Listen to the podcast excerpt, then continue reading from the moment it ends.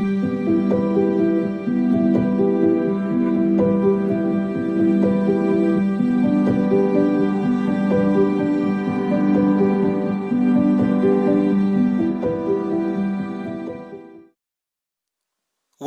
good morning, everyone. It's a blessing to be with you this morning. And whether you are joining us uh, from Minnesota or across the country or maybe even across the world, it is definitely a blessing to be with you. And I am excited about the opportunity to share some hope and some encouragement with you uh, during this time for the beginning of your week and for the beginning of your day. Well, it's been about two and a half weeks since, and I'm going to be quoting the Fresh Prince of Bel Air here, since our lives got flipped, turned upside down. And two and a half weeks is enough time for us to begin to get a feel for what it's like to live in a type of quarantine. And I pray that you and your families are staying healthy and doing the things you need to do um, to stay safe. I also continue to encourage you to follow the direction of our government, as at least here in Minnesota. For one, we have been given a shelter in place uh, encouragement and order. Um, but I think uh, there's been some things over the last two and a half weeks that I've begun to observe about what I'll call the quarantine life. Have you made any observations about the quarantine life? Um, one of them is this I, I've noticed that when it comes to the quarantine life, that it includes a lot of walks, like a ton of walks. Like, I don't know that I've ever walked as much in a two and a half week period than I have in the last two and a half weeks. Um, another thing I've observed is that there is lots of family time. A lot of family time.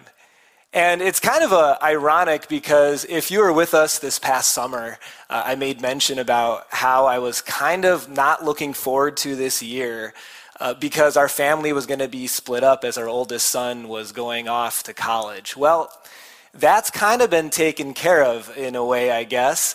And uh, we are together a lot right now. And truthfully, it actually is one of the blessings of the last two and a half weeks. Um, but an observation is that we've had to adjust. We've had to figure out how to. Um, how to figure out our schedules uh, as school online has started for the kids. Uh, we've had to figure out how to find some, some space to get work done, and um, also how to keep food in the pantry. I wonder if you have any observations about the quarantine life. If you do, you can share them in the chat box right now. But this is a new season for all of us. And there's new blessings, um, but also a lot of new challenges. And one of the things that a lot of people have begun to feel as we have not been able to be around our coworkers or our classmates or um, other friends, even here at church, is that a lot of people are starting to feel a little bit isolated, um, starting to feel a, little bit unto themselves. And that feeling of being lonely is a, a very real thing. And, and thank the Lord for things like the internet, where we're still able to see people that we love and we know through Skype or Zoom or through FaceTime but it's just not the same. Like, it's not the same for me to be preaching here in the middle of a room with nobody in the seats versus looking forward to the day when these seats are all filled again.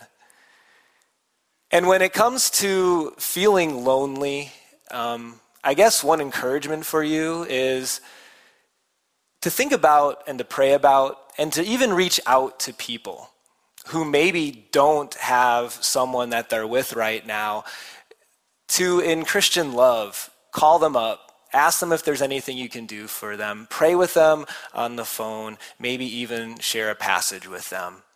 There's a lot that we can do to help. But as much as we can do to help, today in our message, there is something that's even more powerful and better and more helpful in those seasons when we're feeling alone. We are in a series called Before I Go. And what we're doing is we're looking at a conversation that Jesus had with the disciples the night before he died. What would you say to the people around you if you knew you were going to die in the next 12 to 24 hours? I bet you'd be really careful with your words. I bet you'd choose the most important things to say. Probably wouldn't talk about fantasy football or cooking necessarily. It's exactly what Jesus did. In these verses that were recorded by his friend John, who was in the room with them in John chapter 14 through 17, we see Jesus choosing the most important things he felt he needed to share with his disciples before he would die and rise again and eventually ascend into heaven. And one of the things that Jesus knew about the disciples in this new season that they'd be entering is this that they would have the feeling of loneliness. I mean, just think about it for a moment. Sometimes lonely can happen when you're totally isolated from anybody and everybody. But there's another type of loneliness that maybe you've experienced, especially maybe if you are a widow or a widower, or maybe you're a child uh, an, or an adult child who lost a parent. It doesn't just mean that you have to be by yourself to feel lonely. Sometimes it's when that important person is no longer with you that loneliness kicks in. The disciples had been with Jesus almost every single day for three years. They had left their hometown for him, they had left their jobs for him, they had left their families for him. And now Jesus would be leaving. The man who walked with them and taught them and directed them, gave them new purpose and even a mission in their life. It would be a big hole to fill.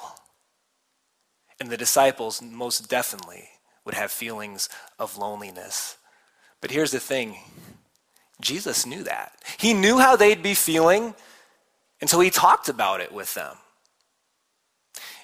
Here's the encouragement that he gave. It's our, our first fill in, and then we'll see what Jesus did. It's this that no matter the season, no matter the season you're experiencing, no matter who's around you or who's not around you, no matter the season, you are never alone. And maybe that encouragement is exactly what you needed to hear today. That in a season that's flipped, turned upside down, that you are not alone right now. You see, Jesus not only understood how they were feeling, he also was going to do something about it.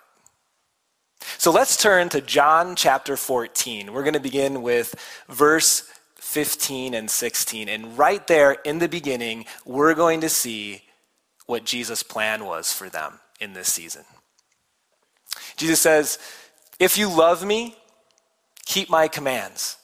This is how they would show that they are part of God's family by following God's commands. If you love me, keep my commands. And as you show yourself to be a part of my family, and then I will ask the Father, God the Father, and he will give you another advocate to help you and to be with you forever.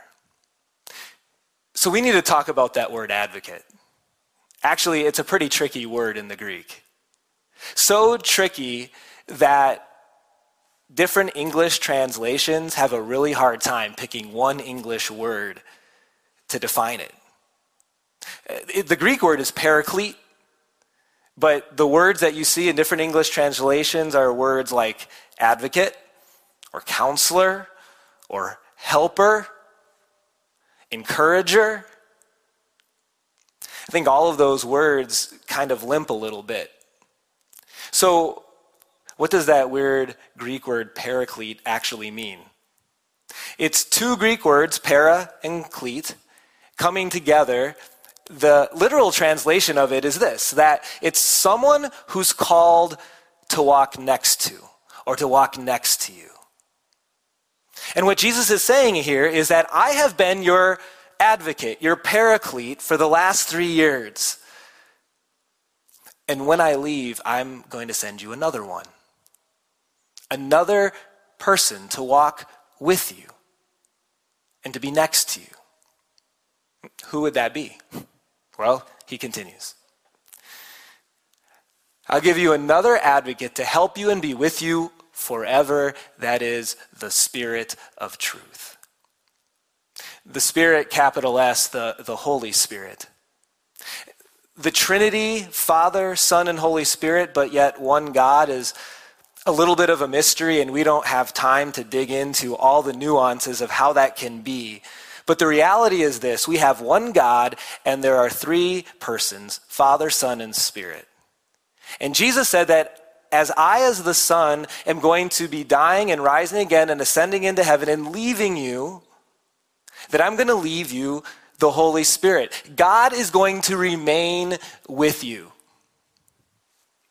In fact, it continues the world cannot accept this because it neither sees him nor knows him, but you know him. For he lives with you and will be in you. This idea that the Holy Spirit is with you is something that, until you have faith, it's a hard thing to understand. It's a hard thing to accept.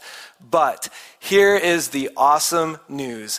Jesus said, even though you cannot see me physically, and that would be true for the disciples, and of course it's true for you and me as well, even though we cannot see God physically with our eyes, that He is going to be with us forever, all the time.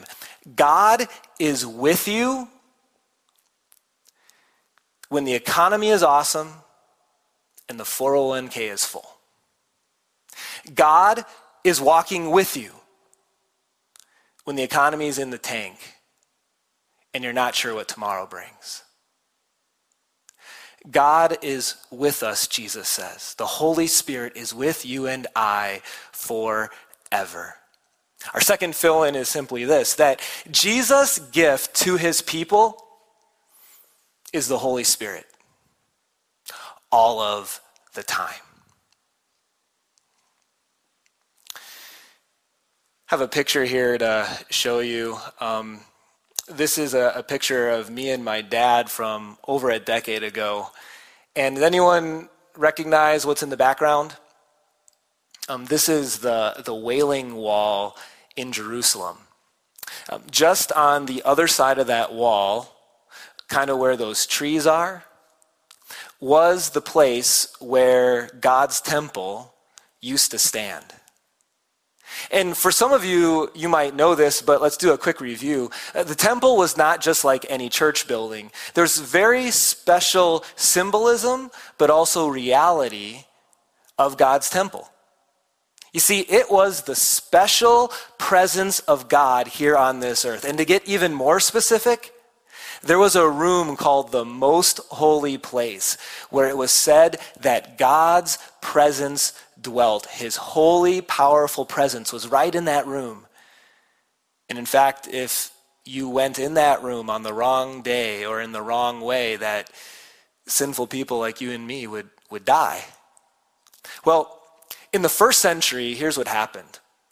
The Roman armies invaded Jerusalem, and after a conflict with the Jewish soldiers and the Jewish army, the Roman army overtook Jerusalem, and they were so upset by the challenge that the Jews had of them that they decided in spite to totally destroy the temple, the place where the Jews still believed that God's presence was. They tore apart every stone, totally demolished it. There's no remnant of it left. And so the Wailing Wall is the closest point to where Jews can get to where God's presence was. But here's the thing they're wailing and weeping because they're waiting for his presence to come back. They're wailing and weeping and putting little prayers even into the, the, the little cracks in the stone because they don't believe that God's presence is with them until that temple is rebuilt. It is a challenge to go through life wondering if God is with us. But Jesus said, I'm going to send you a paraclete. He's going to walk with you. Every step in the good days and in the bad, in the hills and in the valleys. And in fact, it gets even more, I would say, close than that. See, in that same first century that the temple was destroyed, there was a pastor named Paul, and he wrote some verses in a letter to the Corinthian Christians. And here's what he wrote He wrote this that don't you know that you yourselves are God's temple and that God's Spirit doesn't live in a building or in a room or in the most holy place anymore? God's Spirit actually lives in you and He lives in me. So, once again, in context, Jesus is saying, until the last day when I return, it's going to be different. You're not going to be able to see me like you did. You're not going to be able to touch me. You're not going to be able to have a meal with me like you once did. But you don't have to feel like you're all alone. Because I'm sending you the gift of the Spirit. As God, He is just as powerful as I am, and He can bring the same comfort as I do. That in a, a, very real way, as the Spirit walks with you, so do I, Jesus says. You are blessed because the Holy Spirit is a gift that you have, and because of Him, you will never be alone. Now, what does the Spirit do in us? We're His temple. What's He doing? Uh, we've had an entire sermon series on this, so there's a lot more than that could be said than what I have time for this morning. But maybe a few quick things. Um, the Holy Spirit is the one who brings us to faith in that gospel message of Jesus as Savior. He's the one that makes that grow into trust in our hearts. The Holy Spirit is the one who helps us fight against sin and gives us the strength and encouragement to live differently than we would on our own. You think of those fruits of the Spirit like goodness, kindness, gentleness, faithfulness, self control, and patience, and on and on. The Holy Spirit is the one who works in us to increase our trust and our confidence, even in the difficult days and the difficult seasons. There is so much I could say about the Holy Spirit's work, but I love how Jesus puts it because it's so simple, and yet I, really believe it's at the heart of all the things I already mentioned. A little later in his discourse with the disciples, he says this He, the Holy Spirit, what will his job be? He will glorify me. He will glorify Jesus because it is from me that he will receive what he will make known to you. Here's the Holy Spirit's job the Holy Spirit shines a spotlight on Jesus. Now, I know we talked about this a little bit a couple weeks ago. But shining a spotlight on Jesus is not the natural way that our hearts lean. The natural desire of our heart is to shine a spotlight on ourselves, to shine a spotlight on me. We have this inner inclination that if something needs to get done, then I need to do it and if something isn't right, then I need to control it. I need to figure it out. I need to fix it. I need to be in control. I think one of the big things that this season has taught me is that as much as I like to think that I'm in control of things, how little I truly am in control of how much I like to think that I have everything planned out. things can change so easily and so quickly. And to put the spotlight on me, well, that's not going to help at all. What the Holy Spirit does is he takes that spotlight, and instead of it being focused on us, he turns it and focuses it on Jesus. How does that work? How does that practically sound and feel? Well, let's go through a couple things. We have the desire to be in relationship with God. There's this inner desire in all of us, and some of us want to suppress it. And maybe for some of you who are watching this and you're just kind of coming back to God, possibly for the very first time, you know what I mean, that even while you were far, there still was this desire to have a relationship with God. That's why you're here. With the spotlight on ourselves, we try to work our way into that relationship by being good, by being a healthy contributor to society. And that hopefully, on the day that I die, I've done enough so that God might accept me into his family. But when the spotlight is on Jesus, instead the Holy Spirit teaches us it has nothing to do with you. You are a screw up, Ben. You are a mess up.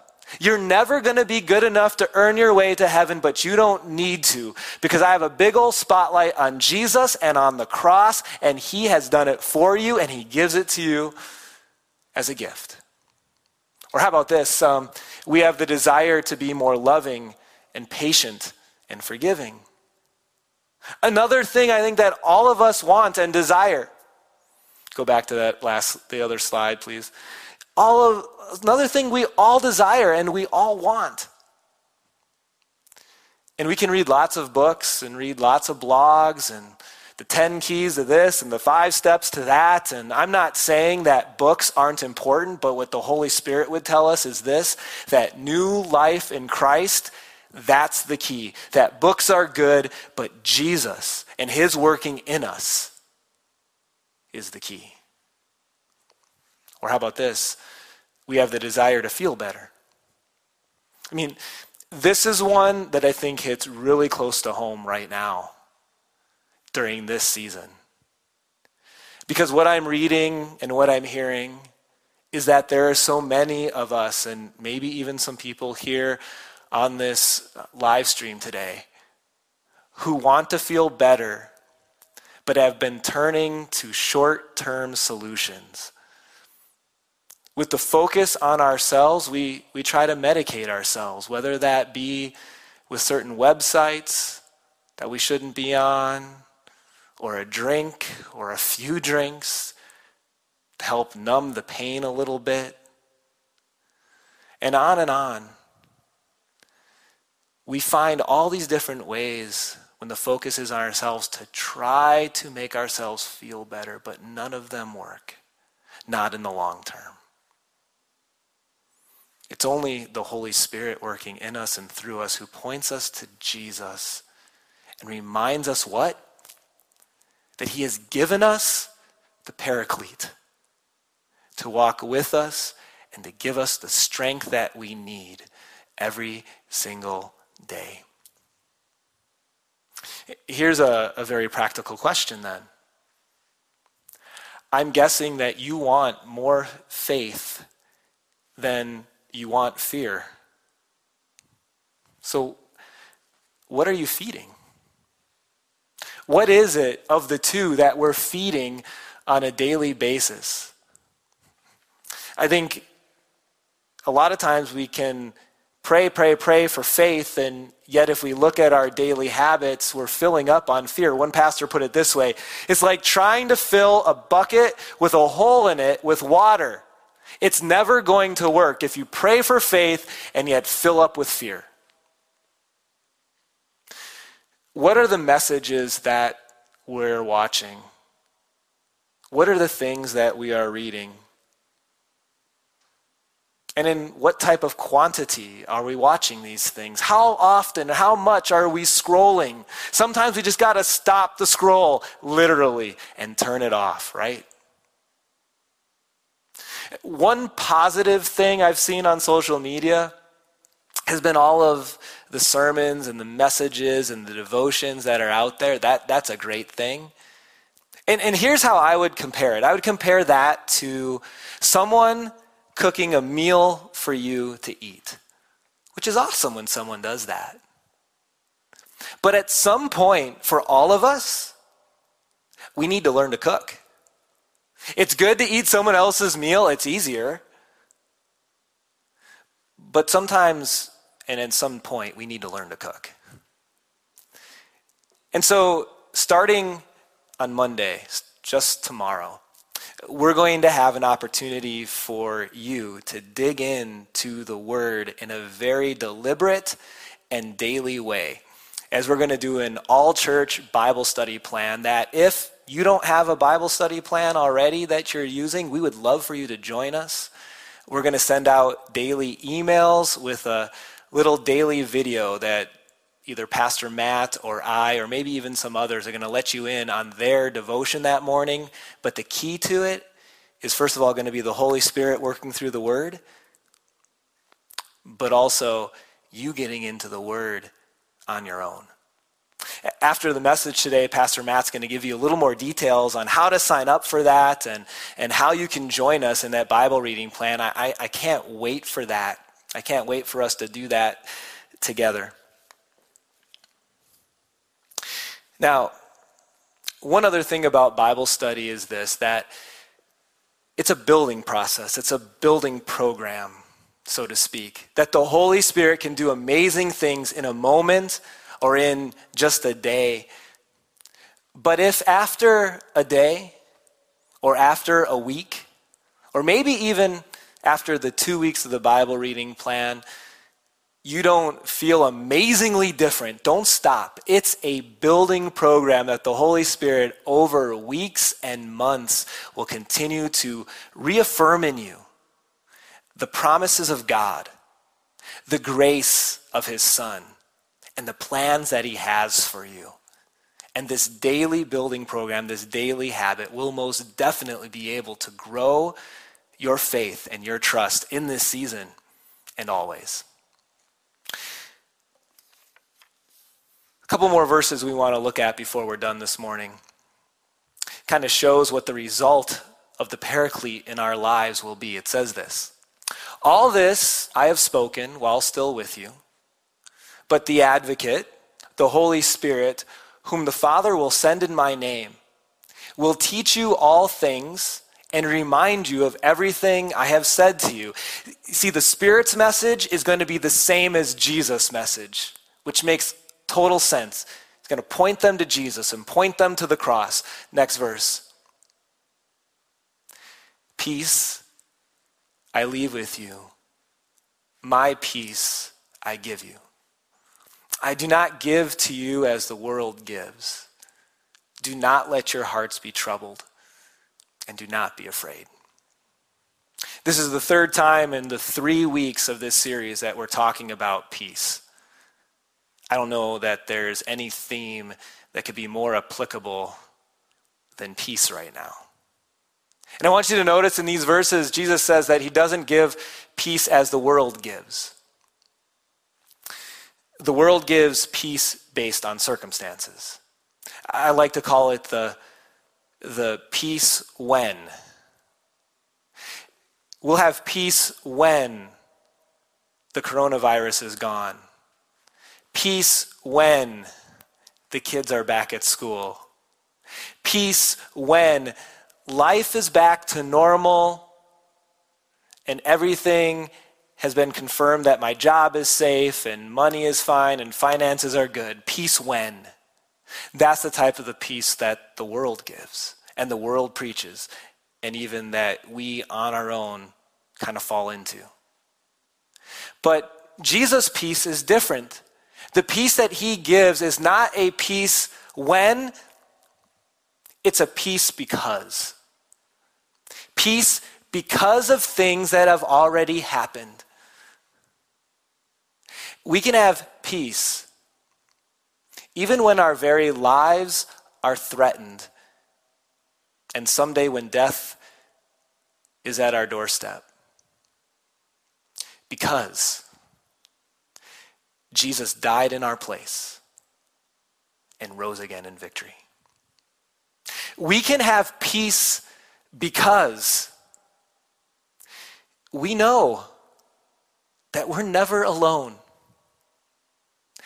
that God is with us, and that Jesus promised his Holy Spirit, the Paraclete, to walk with us every step of the way. We are not people who need to wait for a peace when, but instead we take great encouragement that God's peace is one that doesn't change because it's based on what's already happened. It's a peace because. Our last fill in for today is this Peace is not the absence of a storm. That's circumstance, isn't it? It's the presence of God in the midst of it. Peace is not the absence of a storm, it's the presence of God in the midst of the storm. It's felt like a storm, hasn't it? And it makes me think of Jesus in the boat on the Sea of Galilee. When that boat and the 12 disciples were in the midst of a storm. And the disciples are freaking out and they're worried and they're afraid. They're scared. They have no peace. But guess what? Peace is sitting in the boat with them. And Jesus stands up after, you have to read it for yourself, after he was napping, okay? He stands up, he looks at the storm, and he says, Be calm, be still. And the raging winds and the roaring waters stop. God speaks and storms stop. God speaks and water comes out of rocks. God speaks and the lame walk. God speaks and the sick are healed. God lifts his hands and speaks. And anyone and everything has to obey. You are not alone. God walks with you. He's loved you enough to send his spirit to walk with you every step of the way. And until he decides to lift his voice and calm the storm, until that happens, he's promised to walk with you through it. Let's pray. Dear Heavenly Father, we thank you that as your Son went to the cross, died in our place, and rose again, that he did not leave us to walk through life on our own, but in a very real, but in a very miraculous way, that you continue to be with us. God sent his Holy Spirit, the Paraclete, to be with us Lord, there's amazing power in the Spirit. As He points us to Jesus, may we take advantage of the opportunity that we have to be in the Word so that we might feed on that which we need the most and that through it our faith, our trust may grow. Lord, we confess that we haven't always trusted like we should. But we leave this live stream in just a few minutes, not burdened by our sin, not burdened by our guilt, but instead refreshed and renewed by the announcement of sins forgiven and victory won. We pray this all In Jesus, our Savior's name, amen.